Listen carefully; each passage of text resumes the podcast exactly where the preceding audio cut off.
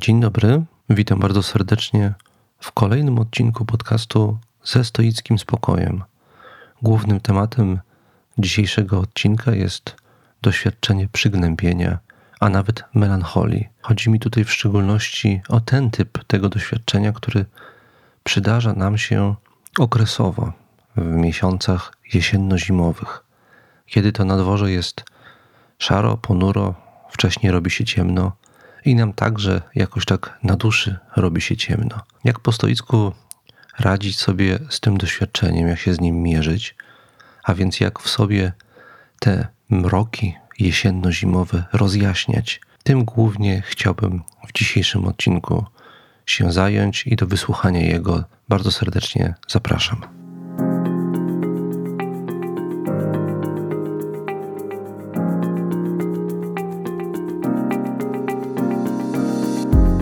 Mamy ograniczony wpływ na to, gdzie i pośród jakich ludzi żyjemy. Nie my decydujemy, co nam się codziennie przydarza. Od nas jednak zależy, jak to przyjmujemy i jakimi stajemy się ludźmi. Nazywam się Tomasz Mazur, jestem współczesnym praktykującym stoikiem i zapraszam do wysłuchania mojego podcastu ze stoickim spokojem.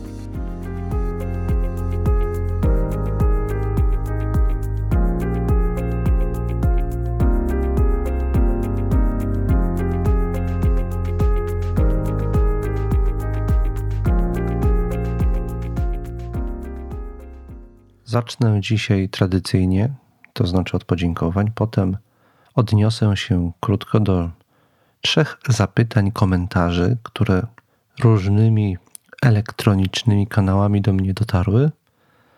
Wreszcie w tej części wstępnej jeszcze podzielę się pewnym cytatem, który sobie wynotowałem z jednej z książek, którą aktualnie czytam.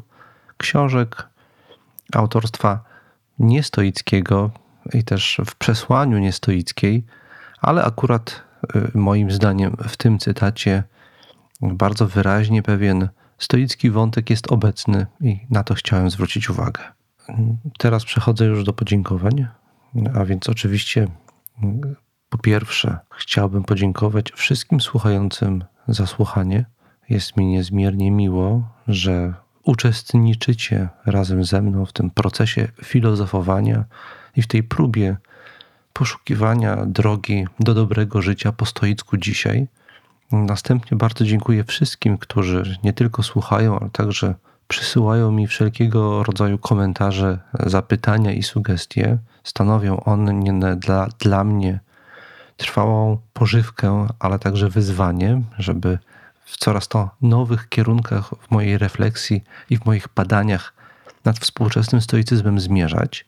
Następnie bardzo gorąco dziękuję wszystkim 40 patronom, którzy za pośrednictwem port, porta, portalu Patronite wspierają ten podcast. Dla nas, twórców tego podcastu, dla całego zespołu, który tym, nad tym podcastem regularnie pracuje, jest to niezmiernie ważny sygnał że nas popieracie i że chcecie współtworzyć razem z nami mm, y, ten, ten materiał, nad którym tutaj pracujemy.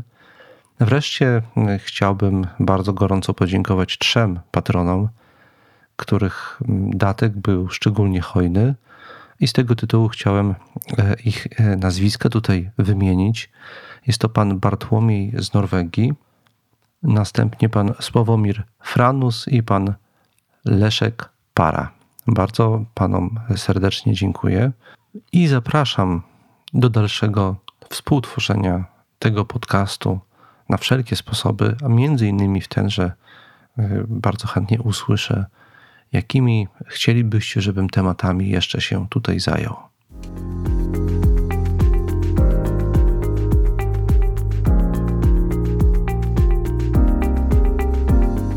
Teraz przechodzę już do odpowiedzi na różne komentarze, pytania i sugestie.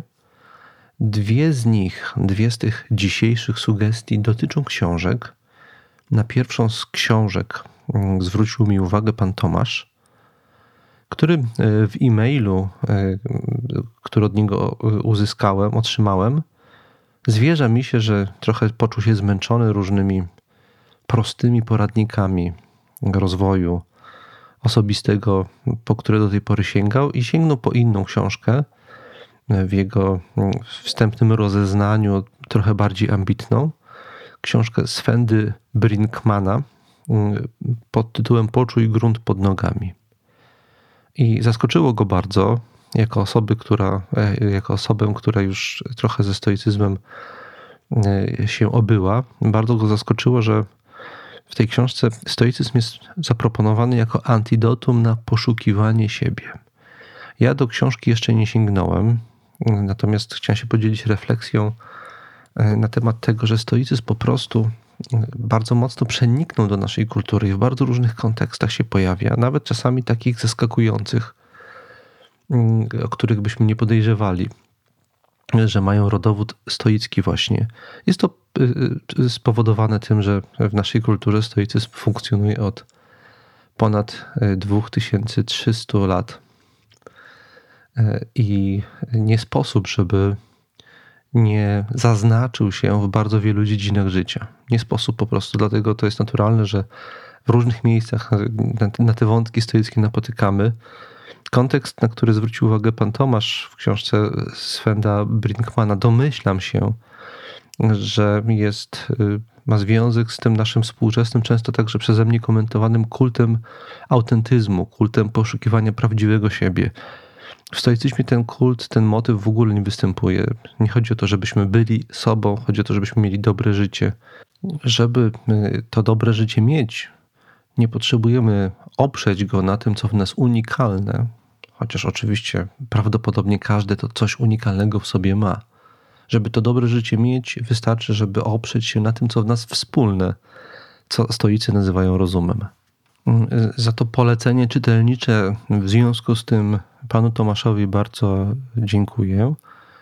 Polecam wszystkim y, słuchaczom tego podcastu. Ja prawdopodobnie też w pewnym momencie po tą książkę sięgnę, chociaż zaznaczam, że lista oczekujących pozycji do przeczytania przeze mnie jest bardzo długa. Mm, bo co, ciągle pojawiają się jakieś ciekawe propozycje do przeczytania, y, co mnie cieszy bo e, ta perspektywa najbliższych tygodni, e, gdzie trochę będzie więcej wolnego niż zazwyczaj, mm, e, przez to staje się bardzo atrakcyjna. Drugą osobą, wobec której muszę się tutaj uiścić z długu wdzięczności za polecenie czytelnicze, jest pan Paweł, który mm, zwrócił mi uwagę, ja Państwu, słuchaczom także teraz tą uwagę zwracam, że wydawnictwo OnePress zapowiedziało na styczeń mm, wznowienie mm, Epikteta. Tak, tak, właśnie tego Epikteta, e, autora Diatryb, jednego z najsłynniejszych tekstów stoickich. Wprawdzie zapowiedź sygnalizuje, że są to jedynie fragmenty, a nie cały tekst, ale zważywszy na to, że od e, około 60 lat czekamy na to wznowienie, y, to już zawsze jest coś. Przypomnę, że Epiktet jest jednym z najważniejszych autorów stoickich i jednym z najważniejszych źródeł wiedzy o rzymskiej formie praktyki stoickiej. Przypomnę też, że jest to autor, który nie pisał sam. Zainspirowany duchem i postawą sokratejską, Epiktet uważał, że najbardziej efektywną formą przekazu wiedzy stoickiej jest y, forma przekazu ustnego.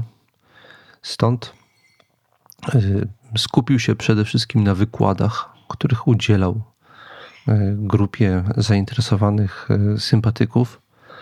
I jeden z jego uczniów zaczął te wykłady dość wiernie spisywać część tych zapisków zaginęła jednak bardzo dużo z nich przetrwało i po dziś dzień możemy z nich korzystać. A więc jeżeli dowiadujemy się, że ma miejsce wznowienie i czytelnicy będą mogli sięgnąć po nową wersję polską tych tekstów, to naprawdę gorąco polecam. Warto mieć to w domu i sobie co jakiś czas wertować.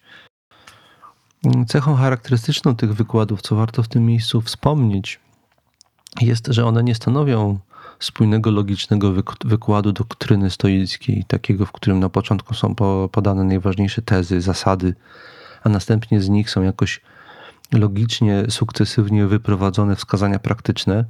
Ten wykład y, przypomina raczej mm, swoją formą kazanie, pouczenie, napomnienie, gdzie Epiktet nieustannie wraca do tych samych motywów, nieustannie powtarza te same frazy w konwencji trochę retorycznej, trochę miejscami patetycznej, miejscami ironicznej, po to, żeby uzyskać przede wszystkim u swoich słuchaczy, odbiorców tego tekst, tych tekstów, tych, tych wykładów pewien efekt dydaktyczno-psychologiczny. Temu one przede wszystkim służą. Temu e, służyła przez e, tysiąclecia lektura tych tekstów i y, one też w tym wymiarze zachowują swoją moc. Oczywiście trzeba pamiętać, że czasy się zmieniły, że pewne tematy, które się tam pojawiają, już trochę się zdezaktualizowały. Więc trzeba też na te teksty patrzeć przez pryzmat przemian społeczno-kulturowych, które od tego czasu się dokonały. Na przykład, kiedy w sposób dla współczesnego czytelnika nieco zabawny Epiktet krytycznie wypowiada się o tym, że mężczyźni się niektórzy golą. Uważa to w swoim wykładzie temu poświęconym za przejaw niezgodny z naturą zniewieściałości, jako coś, czego jak najbardziej stoik powinien unikać. Jest to jeden z takich motywów, które w świetle współczesnej kultury wydaje się trochę archaiczne. I tam jest parę takich fragmentów. Natomiast podstawowe stoickie zasady, i zwłaszcza ten główny motyw pojawiający się u Epikteta, że dobre życie polega na czynieniu właściwego użytku z wyobrażeń. O czym ja także dzisiaj trochę więcej później w kontekście głównego tematu dzisiejszego odcinka będę mówił. Ten motyw, on się w, najmniejszy, jak, jak, w jak najmniejszym stopniu zdezaktualizował. Jest cały czas aktualny.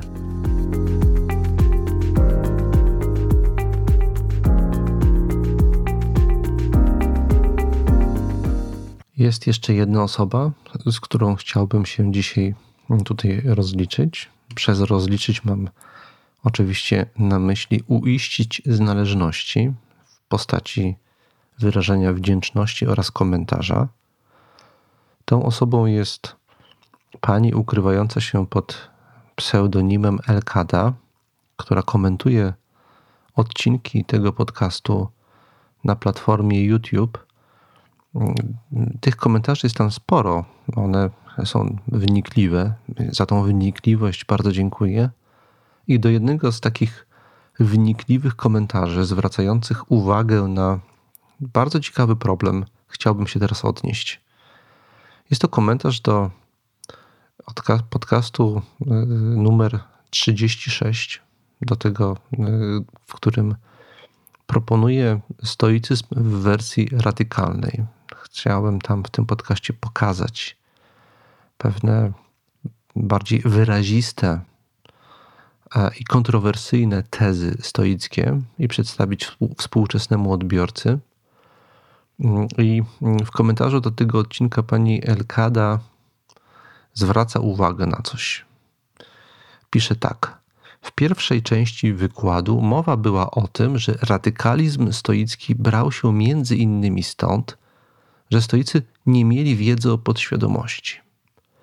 W końcowej, że jednak starali się, to jest mieli za zadanie dotrzeć głębiej, poza świadomą sferę, a więc, y, że mówili o głęboko ukrytych przeświadczeniach. Czyli co? Tym kończy się to, to pytanie, ten komentarz. No i faktycznie przyznać muszę, że tutaj ma miejsce mm, pewna sprzeczność albo paradoks. Z jednej strony stoicy byli i są jakoś zasadniczo radykalni w swoim racjonalizmie, w swoim przekonaniu, że człowiek może zmienić siebie, swoje życie, swoje postępowanie dzięki refleksji. Co oznacza, że nie biorą pod uwagę tego freudowskiego odkrycia w postaci istnienia motywów podświadomych, kierujących naszym zachowaniem. To znaczy, że my możemy sobie racjonalnie przyjąć coś za słuszne, ale i tak nasze motywacje są zakorzenione w tym, co nieracjonalne. I choćbyśmy sobie w kółko za stoikami pewne prawdy i ideały powtarzali, to one i tak mogą nie zmienić naszego normalnego, codziennego funkcjonowania, bo to normalne, codzienne funkcjonowanie zakorzenione jest w czymś, w czymś podświadomym, na co metodami racjonalnymi nie mamy e, wpływu, do, do czego nie mamy racjonalnie dostępu. Więc e, ten radykalizm stoicki, można powiedzieć, nie uwzględnia e, odkrycia nieświadomości. Z drugiej strony jednak prawdą jest, że stoicyzm nigdy nie ogranicza się do jakiegoś naiwnego powielenia postulatu intelektualizmu etycznego Sokratesa w postaci formułowania e, wyłącznie teoretycznego pewnego ideału, do którego należy zmierzać, ideału racjonalnego życia. Istotą praktyk stoickich jest zawsze próba dotarcia do ukrytych założeń, ukrytych motywów kierujących naszymi przeświadczeniami. Te wszystkie stoickie techniki, polegające na wizualizacji, polegające na oddzielaniu oceny od postrzeżenia, polegające na nabieraniu perspektywy, służą przede wszystkim temu, żeby zmodyfikować nasze przeświadczenia, o, o których na co dzień nie mamy wiedzy, że, że te przeświadczenia nami kierują. Więc w pewnym sensie można powiedzieć, że chociaż stoicy tego w ten sposób nie nazywali, to praktyka stoicka polega na docieraniu do ukrytych przeświadczeń, tych przeświadczeń, które na co dzień są podświadome. Więc y, odpowiadając w sposób bardziej kompleksowy na y, y, postawione tutaj pytanie i wykazaną sprzeczność, ona faktycznie występuje, ale występuje trochę na linii między ideałem a praktyką. W wersji idealnej, w wersji, którą stoicy określają mianem mędrca stoickiego, mamy do czynienia z osobą, która powinna wszystkie swoje decyzje i całe swoje postępowanie mieć ugruntowane przede wszystkim na świadomej refleksji. I to jest ideał. Być może przerysowany i niemożliwy do zrealizowania, co zresztą rzymscy stoicy bardzo często podkreślali, że to jest tylko ideał, do którego należy dążyć. Tam, gdzie to możliwe, urealniać refleksją nasze decyzje i nasze postępowanie, nasze motywy. Natomiast w praktyce codziennej stoicy byli głęboko świadomi tego, że kierują nami różne ukryte motywy. Patrz, czy przypadkiem nie kieruje teraz tobą dusza dziecka, mówi Marek Aureliusz, wyrażając w ten sposób właśnie przekonanie o tym, że na co dzień kierują nami czynniki, których do końca nie jesteśmy świadomi. I ta refleksyjna praktyka stoicka ma za zadanie wydobycie ich na wierzch i poddanie na, il, na tyle, na ile to jest możliwe, modyfikacji. A że jest to możliwe, to każdy praktykujący stoik może to potwierdzić.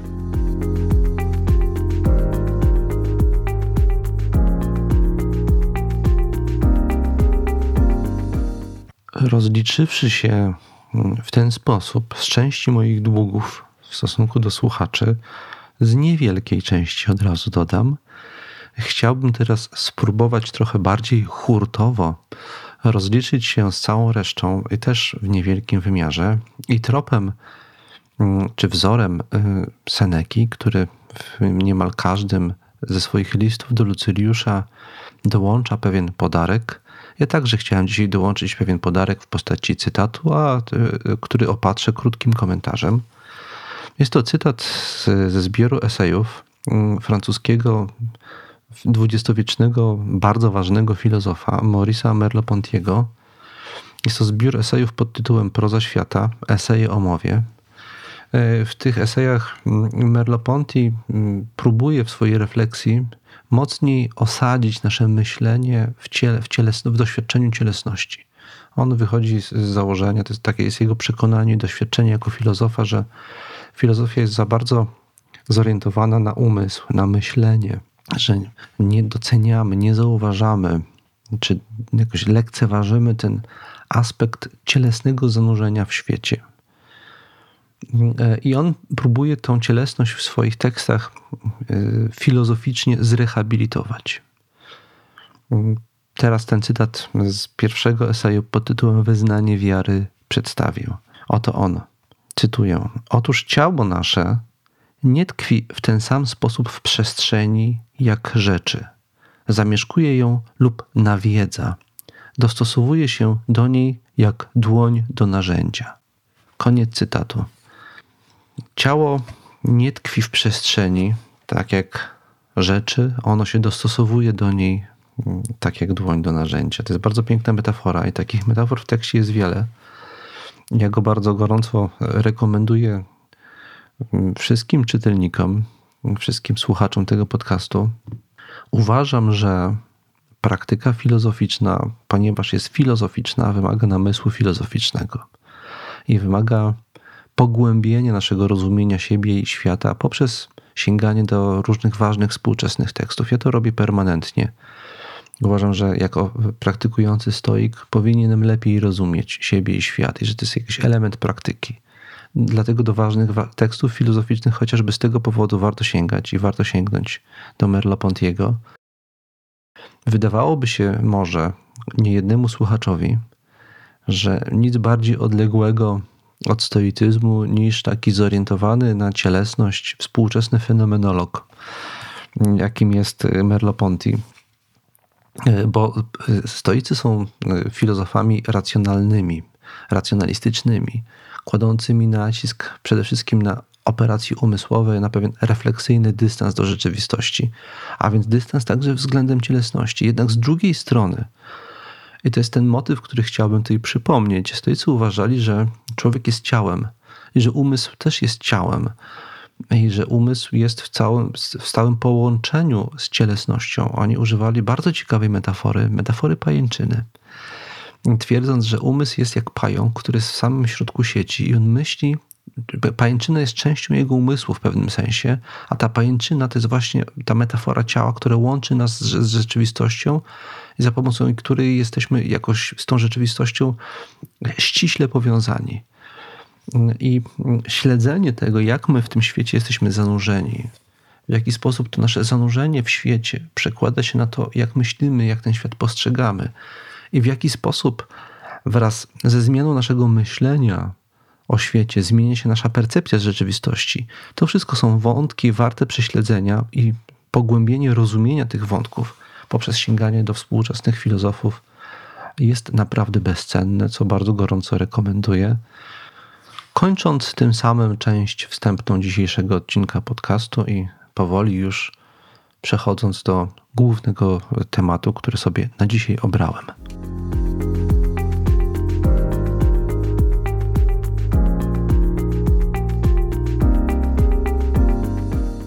Różnych się w, w polskiej kulturze, w polskim języku używa określeń na stan, którym chciałbym się teraz zająć. Mówi się o przygnębieniu, mówi się o smutku, e, mówi się o melancholii, czasami o handrze, bardziej technicznie o okresowym stanie, o stanie okresowego obniżenia nastroju. Niektórzy mm, używają w tym kontekście słowa depresja. Ja chciałbym nie zapuszczać się na obszar klinicznych analiz e, natury depresji, czyli wyjąć z obszaru mojego zainteresowania w dzisiejszym odcinku mm, to, co e, jest określane po prostu mianem e, zaburzeń emocjonalnych. Ja wiem, że między depresją a obniżeniem nastroju granica jest nieostra. I mm, czasami ciężko jest określić, czy to jest jeszcze obniżenie nastroju, czy już depresja. Też jako filozof nie potrafię tego powiedzieć, gdyż e, o radę w tej sprawie trzeba się zwrócić do, e, do psychologa, psychiatry, jeżeli mamy podejrzenie, że przekroczyliśmy tę granicę. Na pewno, i to jako filozof mogę wiedzieć, to i to potwierdzam, że taki stan melancholii, obniżenie nastroju, jeżeli my go e, nie poddamy refleksji i jakoś nie spróbujemy się z nim uporać, to on może się przekształcić w depresję. Więc to, to, jest, to jest coś, w czym stoicyzm i praktyka filozoficzna może pomóc. Natomiast kiedy już w tym takim głębokim stanie emocjonalnego zaburzenia, nazywanego depresją, znaleźliśmy się, filozofia może być niewystarczająca. Potrzebna jest konsultacja ze specjalistą, i to bardzo wyraźnie chciałbym tutaj zaznaczyć, żeby ktoś nie pomyślał, że stoicyzm może być remedium na wszelkiego rodzaju e, zaburzenia z tego obszaru. Natomiast jeżeli już mm, z porad e, fachowca wykształconego w tym obszarze czerpiemy i on już nam udzielił wsparcia. I może to być wsparcie farmakologiczne albo terapeutyczne. To jako uzupełnienie tych działań filozofia jak najbardziej się nadaje i ja wielokrotnie otrzymywałem potwierdzenia, że to jest praktykowane przez wiele osób, że poza współpracą z terapeutą, psychologiem, psychiatrą, jeżeli mają jakieś poważniejsze problemy o charakterze depresyjnym, to z tych porad e, e, czerpiąc jednocześnie sięgają po, po filozofię i to jest dla nich jakieś wsparcie i wzmocnienie tamtych działań. Zastanówmy się więc teraz, o jakich działaniach tutaj mowa. Takich działaniach, które są konsekwencją naszej refleksji, naszego wglądu w siebie, takiego wglądu trochę filozoficznego, trochę stoickiego. W pierwszej kolejności, pierwszą refleksją, którą chciałbym zaproponować, refleksją mm, trochę o charakterze medycznym czy mm, cielesnym, nawiązując jednocześnie do tego, co tutaj już wcześniej dzisiaj mówiłem o e, Merleau-Pontim. Mm, ta refleksja mówi: pamiętaj, że nie jesteś tylko umysłem, że jesteś także ciałem. My bardzo często przyjmujemy, że to, co czujemy, to, co myślimy, to jak myślimy o świecie, jest konsekwencją jakichś naszych procesów umysłowych, duchowych, refleksyjnych, racjonalnych, podczas gdy bardzo często może być tak, że to nasz umysł do, dopasowuje się tym, co myśli, do naszego ciała. O tym pisze Merleau-Ponty, o tym, że my jesteśmy w ciele i, i to, co, jak się czujemy, jest z ciała. Więc y, te, ten okres, y, ten okresowe obniżenie nastroju, jak to technicznie nazywam, to czego doświadczamy na przełomie grudnia i stycznia nierzadko, ono może być po prostu konsekwencją tego, że nasze ciało nie ma wystarczającej ilości witaminy D3. I warto zatroszczyć się o to. Warto zatroszczyć się następnie o to, żebyśmy w tym okresie byli wyspani warto się zatroszczyć o to, żebyśmy mieli bogatą dietę. I wreszcie warto się zatroszczyć o to, żebyśmy zażywali wystarczającą ilość ruchu. Często jest tak, że z powodu tego, że jest ciemno, to my częściej siedzimy w domu i nie ruszamy się. Nasze organizmy potrzebują ruchu. I to, co, czego doświadczamy jako obniżenie nastroju, może być po prostu konsekwencją braku ruchu. To jest sygnał, który mamy od organizmu: rusz się. Mm, więc trzeba się ruszyć. I pomimo niezachęcającej, powiedzmy, pogody, mm, wybrać się na spacer, pobiegać, mm, pójść na rower, nawet jeżeli to miałoby być po ciemku. To byłaby pierwsza rada ogólno-filozoficzno-medyczno-stoicka. Y, ciało jest naszym narzędziem do życia naszym zakorzenieniem w świecie. Jeżeli jakoś się czujemy, zwróćmy w pierwszej, uwagę, w pierwszej kolejności uwagę na kondycję tego ciała. Może wystarczy ją poprawić, żebyśmy się lepiej poczuli. Więc to, było, to był pierwszy motyw ciało. Drugi motyw to kultura. Należy się zastanowić i poważnie zadać sobie pytanie, na ile nasz nastrój jest konsekwencją dopasowania się do pewnej specyficznej jesienno-zimowej narracji, która nas otacza. Oto na przykład włączam dzisiaj rano telewizor, y, żeby mm, zjeść śniadanie i jednocześnie y, słuchając najnowszych wiadomości z kraju i ze świata, czasami tak robię, i jedną z pierwszych rzeczy, e, która jest mi prezentowana na ekranie, to są, to jest prognoza pogody. I co ja słyszę z ust prezentera? Otóż on operuje terminami oceniającymi pod adresem pogody, mówiąc o tym, że jest pogoda zła, że jest szaro, że jest ponuro, że jest mrocznie. To są wszystko terminy oceniające to, co się dzieje za oknem. Jeżeli jesteśmy na każdym kroku z ekranów różnych monitorów ale także od ludzi, z którymi na co dzień przebywamy. Jeżeli jesteśmy na każdym kroku epatowani oceniającymi przymiotnikami pod adresem pogody, które wytwarzają w nas takie nastawienie, że jest niedobrze, że jest źle, że jest ponuro, że jest przygnębiająco, to my w sposób automatyczny do, dopasowywujemy się do tych oczekiwań. Ludzie tak odbierają ten okres w roku, tak to komunikują, że to odbierają, i my się do tego, do tej narracji przystosowywujemy. Dostosowujemy się naszym, naszym behawioryzmem, naszym nastawieniem mentalnym, i w efekcie tak się czujemy. I to jest bardzo częste zjawisko, że to, jak się czujemy, nie jest konsekwencją tego, co się dzieje, tylko tego, jak nam jest komunikowane to, co się dzieje jest pierwsza rzecz, na którą trzeba zwrócić uwagę. Dwa tygodnie temu, mm, mniej więcej dwa tygodnie temu, pojechałem z żoną w weekend na krótki rajd rowerowy po Campinosie. Pogoda była, jakby to powiedział nie jeden komentator e, pogody, nie jeden, nie jeden prezenter pogody, była przygnębiająca i ponura. Była, było dżdżyście. Ty, tymczasem, kiedy ja e, już na ten rower wsiadłem z żoną, kiedy już do tego Campinosu dotarliśmy, e, nie mogliśmy się oprzeć wrażeniu, że bez względu na to, że albo pomimo tego, że tych liści jest mało, że jest mniej zielono, ten las jest po prostu piękny i zachwycający.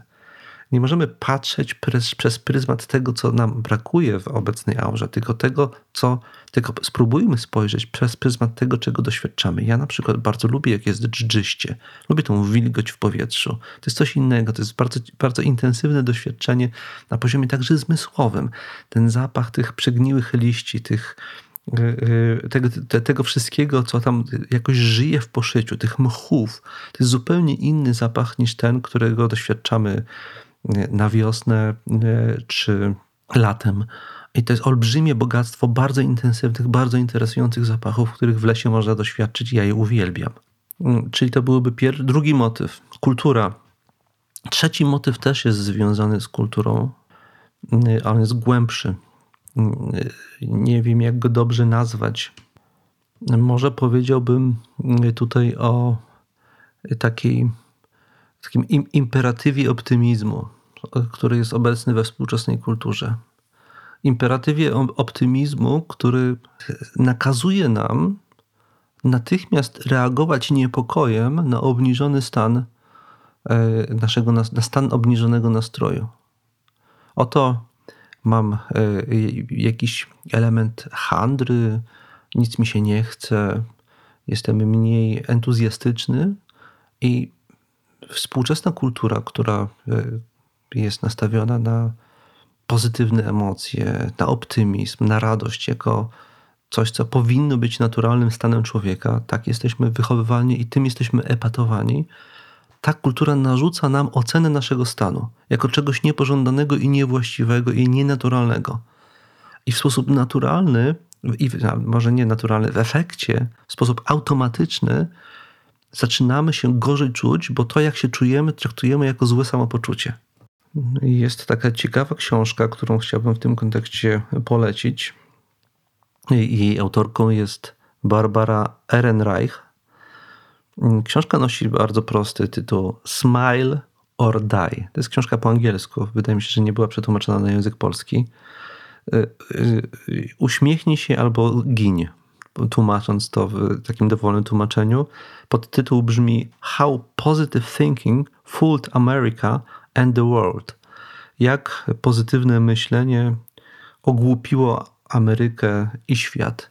My jesteśmy dzisiaj wszyscy nieustannie atakowani tym imperatywem pozytywnego, optymistycznego myślenia o sobie, sprzedawania siebie w kategoriach człowieka sukcesu, uśmiechniętego, zadowolonego, spełnionego, który nie dopuszcza do siebie i też nie komunikuje na zewnątrz żadnych gorszych okresów, sugerujących, że coś jest w naszym życiu nie tak. Tymczasem bardzo możliwe i tak wielu lekarzy i psychologów to potwierdza, okresy podwyższonego i obniżonego nastrojów, ujmowane w kategoriach takiego łagodnego falowania, są czymś zupełnie naturalnym. Człowiek ma czas, ma, prawo do czasu, w którym jest mniej energetyczny, w którym jest bardziej spowolniony, bardziej zdystansowany, mniej radosny. To jest być może normalny etap w naszym zwykłym funkcjonowaniu wobec którego nie powinniśmy od razu czuć się zaniepokojeni i alarmować siebie i otoczenia, że coś jest z nami nie tak i musimy koniecznie wziąć, wziąć jakieś, mm, jakieś e, leki wspomagające, żebyśmy byli bardziej energetyczni i bardziej zadowoleni z życia. Ja się bardzo często łapałem na tym dawniej, że y, jakikolwiek stan obniżonego nastroju interpretowałem jako coś niepokojącego, co właśnie sprawiało, że byłem bardziej zaniepokojony i jeszcze mój nastrój bardziej szedł w dół. Kiedyś y, y, natomiast miałem doświadczenie zaskakujące. Oto mm, czułem nastrój inny, mniej pozytywny, mniej, mniej, mniej optymistyczny i już chciałem go jakoś tak poddać takiej etykietyzacji jako coś złego, z czym koniecznie muszę się natychmiast uporać. To było wiele lat temu. Y, w pewnym momencie inaczej nazwałem ten stan. Że to nie jest stan obniżonego nastroju, tylko stan refleksyjności. Otóż człowiek czasami, kiedy patrzy na swoje życie z pewnego dystansu, kiedy na chwilę wyjdzie z tego nurtu codzienności, nieustannie podrzucającej nam jakieś ważne zadania, do których, żeby się zabrać, musimy być odpowiednio zmotywowani. I, i, w przypadku których takie pozytywne myślenie y, jest bardzo przydatne. Otóż człowiek, kiedy czasami wychodzi z tego nurtu, staje z boku, patrzy na siebie z perspektywy, patrzy na świat z perspektywy, staje się refleksyjny, uświadamia sobie swoje przemijanie, y, swoją skończoność, nieuchronność śmierci i w ogóle kondycję człowieczeństwa. I ten stan to nie jest stan, który musi się przejawiać w postaci wykrzyków, okrzyków radości i entuzjazmu. To jest stan, który w sposób naturalny ma prawo być zabarwiony pewien element, pewnym elementem egzystencjalnego smutku. I to jest bardzo zdrowy, bardzo naturalny stan, moim zdaniem, stan kondycji człowieka. My do tego stanu nie tylko mamy prawo, ale on jest ważny jako pewien komponent emocjonalnej całości naszego człowieczeństwa. Bez tych stanów jesteśmy jakoś ubożsi. A więc zachęcam do tego, żeby nie interpretować automatycznie stanu obniżonego nastroju y, jako okresowego stanu obniżonego nastroju, jako czegoś złego, tylko jako może efekt albo współczynnik pewnego procesu refleksji nad swoją kondycją, nad światem, refleksji, który jest potrzebny w naszym życiu. Mm, od razu oczywiście też muszę dodać tutaj, że ten refleksyjny smutek albo smutek wynikający z zanurzenia w stanie refleksji, on się nie wyklucza z tym, co stoicy rekomendują w swojej filozofii jako pogodę ducha, jako jakąś głębszą radość istnienia. Człowiek jest istotą bardzo złożoną i jest możliwe współwystępowanie w nim jednocześnie stanów pozornie wykluczających się, czyli gdzieś na jakimś głębszym poziomie odczuwamy takie bezpieczne zakorzenienie w świecie, dające nam poczucie pogody ducha i radości, akceptacji losu, a z drugiej strony towarzyszy temu okresowy, refleksyjny smutek wynikający z namysłu nad kondycją człowieka, nad stanem spraw ludzkich. Te rzeczy się nie wykluczają i to, to, i to warto o tym pamiętać.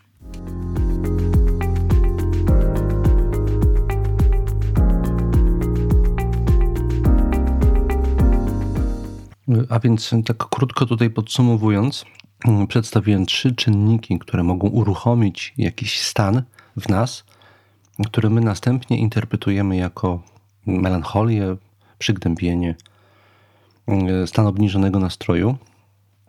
Po pierwsze, to może być po prostu prosty czynnik fizyczny, który mm, pewnymi działaniami możemy e, dość szybko wyeliminować po drugie, mamy dwa czynniki kulturowe. Jeden to taki, w efekcie którego dajemy się zasugerować przez kontekst, w którym żyjemy, że dobrze jest odczuwać stan obniżonego nastroju, bo, bo się powinno coś takiego odczuwać. Wszyscy wokół w określonej sytuacji taki stan odczuwają.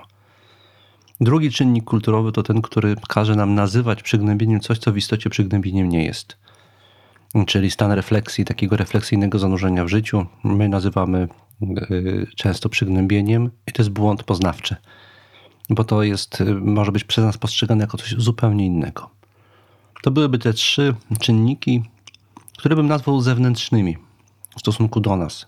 Przez to, co się z nami dzieje na poziomie fizycznym i przez kontekst kulturowy, w jakim żyjemy, my w takie stany wchodzimy, ale można wskazać na ten najważniejszy być może czynnik, czynnik o, o, charakterze wewnętrznym, związany z naszym sposobem myślenia o świecie, a w szczególności o naszym położeniu w tym świecie.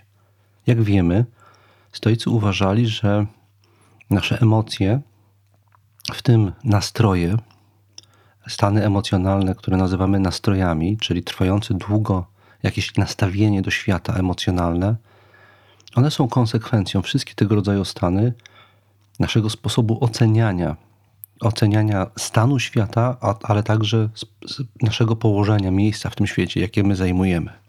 Chodzi o to, że my cały czas na poziomie świadomym i trochę podświadomym, takim odruchowym, nawykowym, przeprowadzamy cały szereg e, sądów oceniających. Formułujemy cały szereg ocen, mm, za pomocą których my ustalamy, czy z nami jest dobrze, czy źle. Czy nam się dzieje dobrze, czy nam się dzieje źle. W mojej ocenie y, obniżony nastrój, stan y, i dłużej trwający stan, utrzymujący się jakoś stan obniżonego nastroju może być konsekwencją tego, że y, wnioski z takich kalkulacji, z takich ocen są pesymistyczne. To znaczy, na skutek różnych ocen naszego położenia w świecie, naszej pozycji w świecie, tego, co nam się udaje osiągnąć, czego nam się osiągnąć nie udaje, bilans w stosunkowo długim wymiarze czasu jest ujemny. To znaczy, oceniamy, że więcej rzeczy w naszym życiu zmierza w niewłaściwą stronę niż we właściwą. I jeżeli mamy tego rodzaju przekonanie w sobie, i jeżeli to przekonanie się utrzymuje, jeżeli mamy poczucie, że ten bilans jest minusowy, że zrobiliśmy taki rachunek wewnątrz nas, to to może powodować długotrwały obniżony nastrój. Wiara w to, że ten bilans jest negatywny.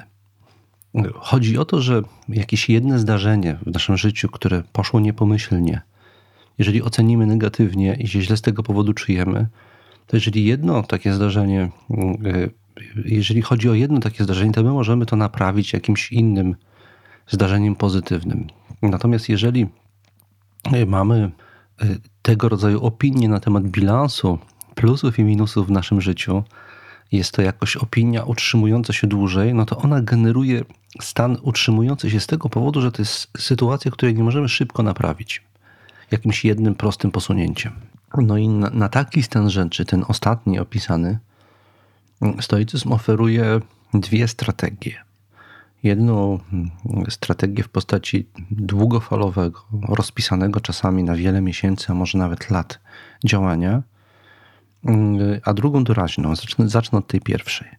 Ta długofalowa strategia oczywiście polega na tym, co jest najważniejsze w stoicyzmie, to znaczy na przebudowaniu naszego sposobu myślenia o świecie, a w szczególności na przebudowania, przebudowaniu naszego sposobu oceniania.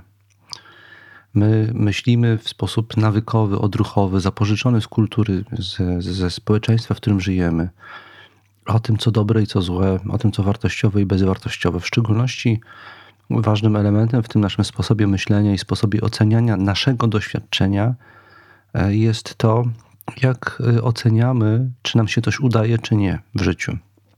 Miernikami tej oceny zazwyczaj są zdarzenia zewnętrzne w postaci sukcesu bądź jakiegoś zewnętrznego uznania albo zewnętrznego poczucia bezpieczeństwa. Za pomocą takich zewnętrznych oznak oceniamy, czy nam się wiedzie w życiu, czy nie. Jeżeli ta, ta ocena jest jakoś niekorzystna dla nas, wtedy możemy, jeżeli to się utrzymuje, tak jak powiedziałem, popaść w jakiś długotrwały stan obniżonego nastroju. Natomiast stoicy uważają, że człowiek e, wszystkie niezbędne e, czynniki do tego, żeby się czuć w życiu dobrze i, i, i żeby być dobrym człowiekiem, żeby być człowiekiem spełnionym, Wszystkie te niezbędne do tego zasoby ma w sobie. W sobie samym, w postaci swojego charakteru i umysłu. Wystarczy, że poukłada sobie siebie, że skupi się na tym, co dobre w nim i na tym, jak żyje i jakim jest człowiekiem tu i teraz, żeby ten bilans przeważyć. Ale to trzeba wejść głęboko w siebie i, tak jak powiedziałem, przewartościować swój sposób myślenia o świecie. To jest długa praca, bo to wymaga wielu godzin różnych e, złożonych dialogów z samym sobą. W związku z tym, jeżeli my doświadczamy takiego stanu obniżonego nastroju, jeżeli mamy poważne podstawy przypuszczać, że nie jest on spowodowany jakimś mm, sposob, kontekstem kulturowym, tak jak powiedziałem wcześniej, czy po prostu kondycją fizyczną złą, ale jest spowodowany naszym sposobem myślenia o świecie, to to jest dla nas sygnał, że my musimy gruntownie popracować nad naszym sposobem myślenia o świecie i umieć się cieszyć z tym, co tu i teraz możemy ze sobą zrobić, żeby to doświadczenie tego, co tu i teraz się z nami dzieje, na szali plusów i minusów naszej egzystencji stało się coraz, stawało się coraz bardziej ciężkie, coraz bardziej przeważało i dominowało. E, I to jest e, efekt, to, że coś takiego się zaczyna w nas dziać, to jest efekt stoickiej pracy nad sobą. Ja kiedy myślę o teraz zbliżającym się okresie świąteczno-noworocznym, to wiem, że będę miał więcej czasu na to, żeby poczytać książki. I to takie doświadczenie ubogacania siebie, swojego rozumienia świata, e, doświadczenie przebijania się przez wartościową lekturę, wewnętrzne moje doświadczenie, bo jest to taki w tym e, komponent zmagania się z siebie, zmagania się ze sobą samym w sobie – to jest tylko moje. To jest coś, e, czego ja nie mogę potem ocenić, e, że mi się nie udało, bo coś nie wyszło na zewnątrz. To, jest, to się udaje, bo ja to robię. Jeżeli coraz więcej mamy w naszym życiu tego rodzaju doświadczeń, jeżeli one coraz intensywniej nas cieszą, to coraz bardziej zwiększa się prawdopodobieństwo, że ten nasz bilans oceny naszej kondycji, naszego położenia w świecie będzie korzystny i w efekcie nie będziemy popada, popadali w stan melancholii. To jest ten czynnik, czy ten, ta strategia stoicka długofalowa, bo to w przypadku niektórych ludzi wymaga wielu lat pracy nad sobą, żeby dotrzeć do tych struktur oceniania swoich, do tych swoich matryc, które nakładamy do doświadczeń i je przebudować. To jest możliwe, ale tak jak powiedziałem, to jest długi, nierzadko proces.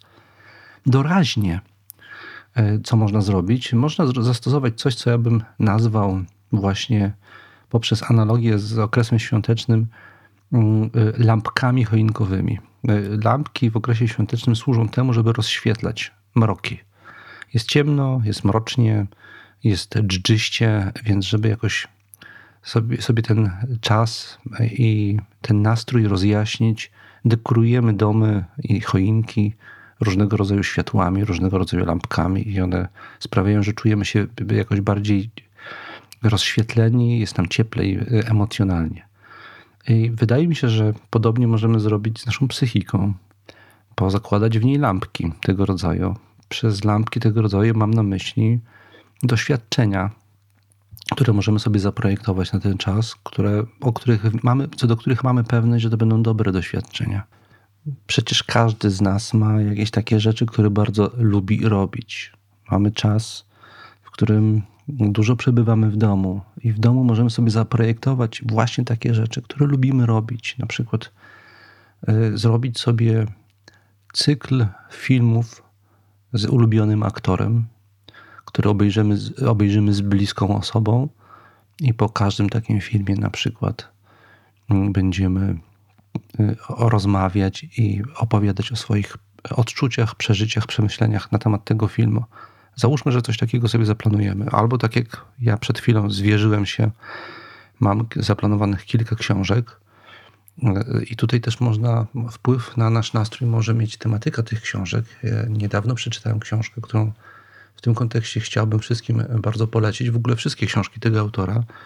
Y, książki, które są bardzo optymistyczne na temat człowieka My czasami jesteśmy melancholijni, bo mamy jakiś mm, obraz świata mm, negatywny. E, myślimy o świecie źle, albo o człowieku, o naturze człowieka myślimy źle.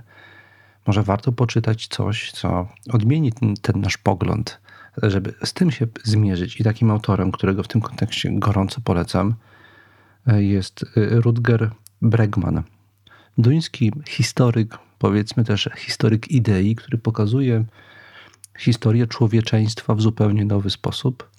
W języku polskim ukazały się dwie jego prace: Homo sapiens oraz y, Utopia dla realistów. Ja niedawno przeczytałem y, Humankind, jego książkę, gdzie on opisuje bardzo szczegółowo historię, lud, historię ewolucji człowieka, pokazując, że my jesteśmy w gruncie rzeczy z natury dobrymi istotami. To, co interpretujemy jako zło, jest konsekwencją czegoś innego, co y, źle rozumiemy. Nie będę zdradzał oczywiście tutaj czytelnikowi, czytelniczce puenty i konkluzji książki, odsyłam do nich. W każdym razie te książki są optymistyczne w swoim przesłaniu. I może warto też, e, żeby trochę z tym swoim nastrojem się zmierzyć i zobaczyć, gdzie są te sprężyny w nas uruchamiające ten zły nastrój, doraźnie zmierzyć się z jakąś lekturą, która ma e, w swoim przesłaniu zupełnie inny, inne konkluzje, co także jeżeli chodzi o nastrój. I w tym miejscu chyba już bym postawił kropkę udzieliłem, wydaje mi się, pięciu różnych e, rad na temat tego, jak sobie poradzić z obniżonym nastrojem i czym on właściwie jest. Mam nadzieję, że to się okaże dla Ciebie przydatne. Gorąco Ci tego życzę.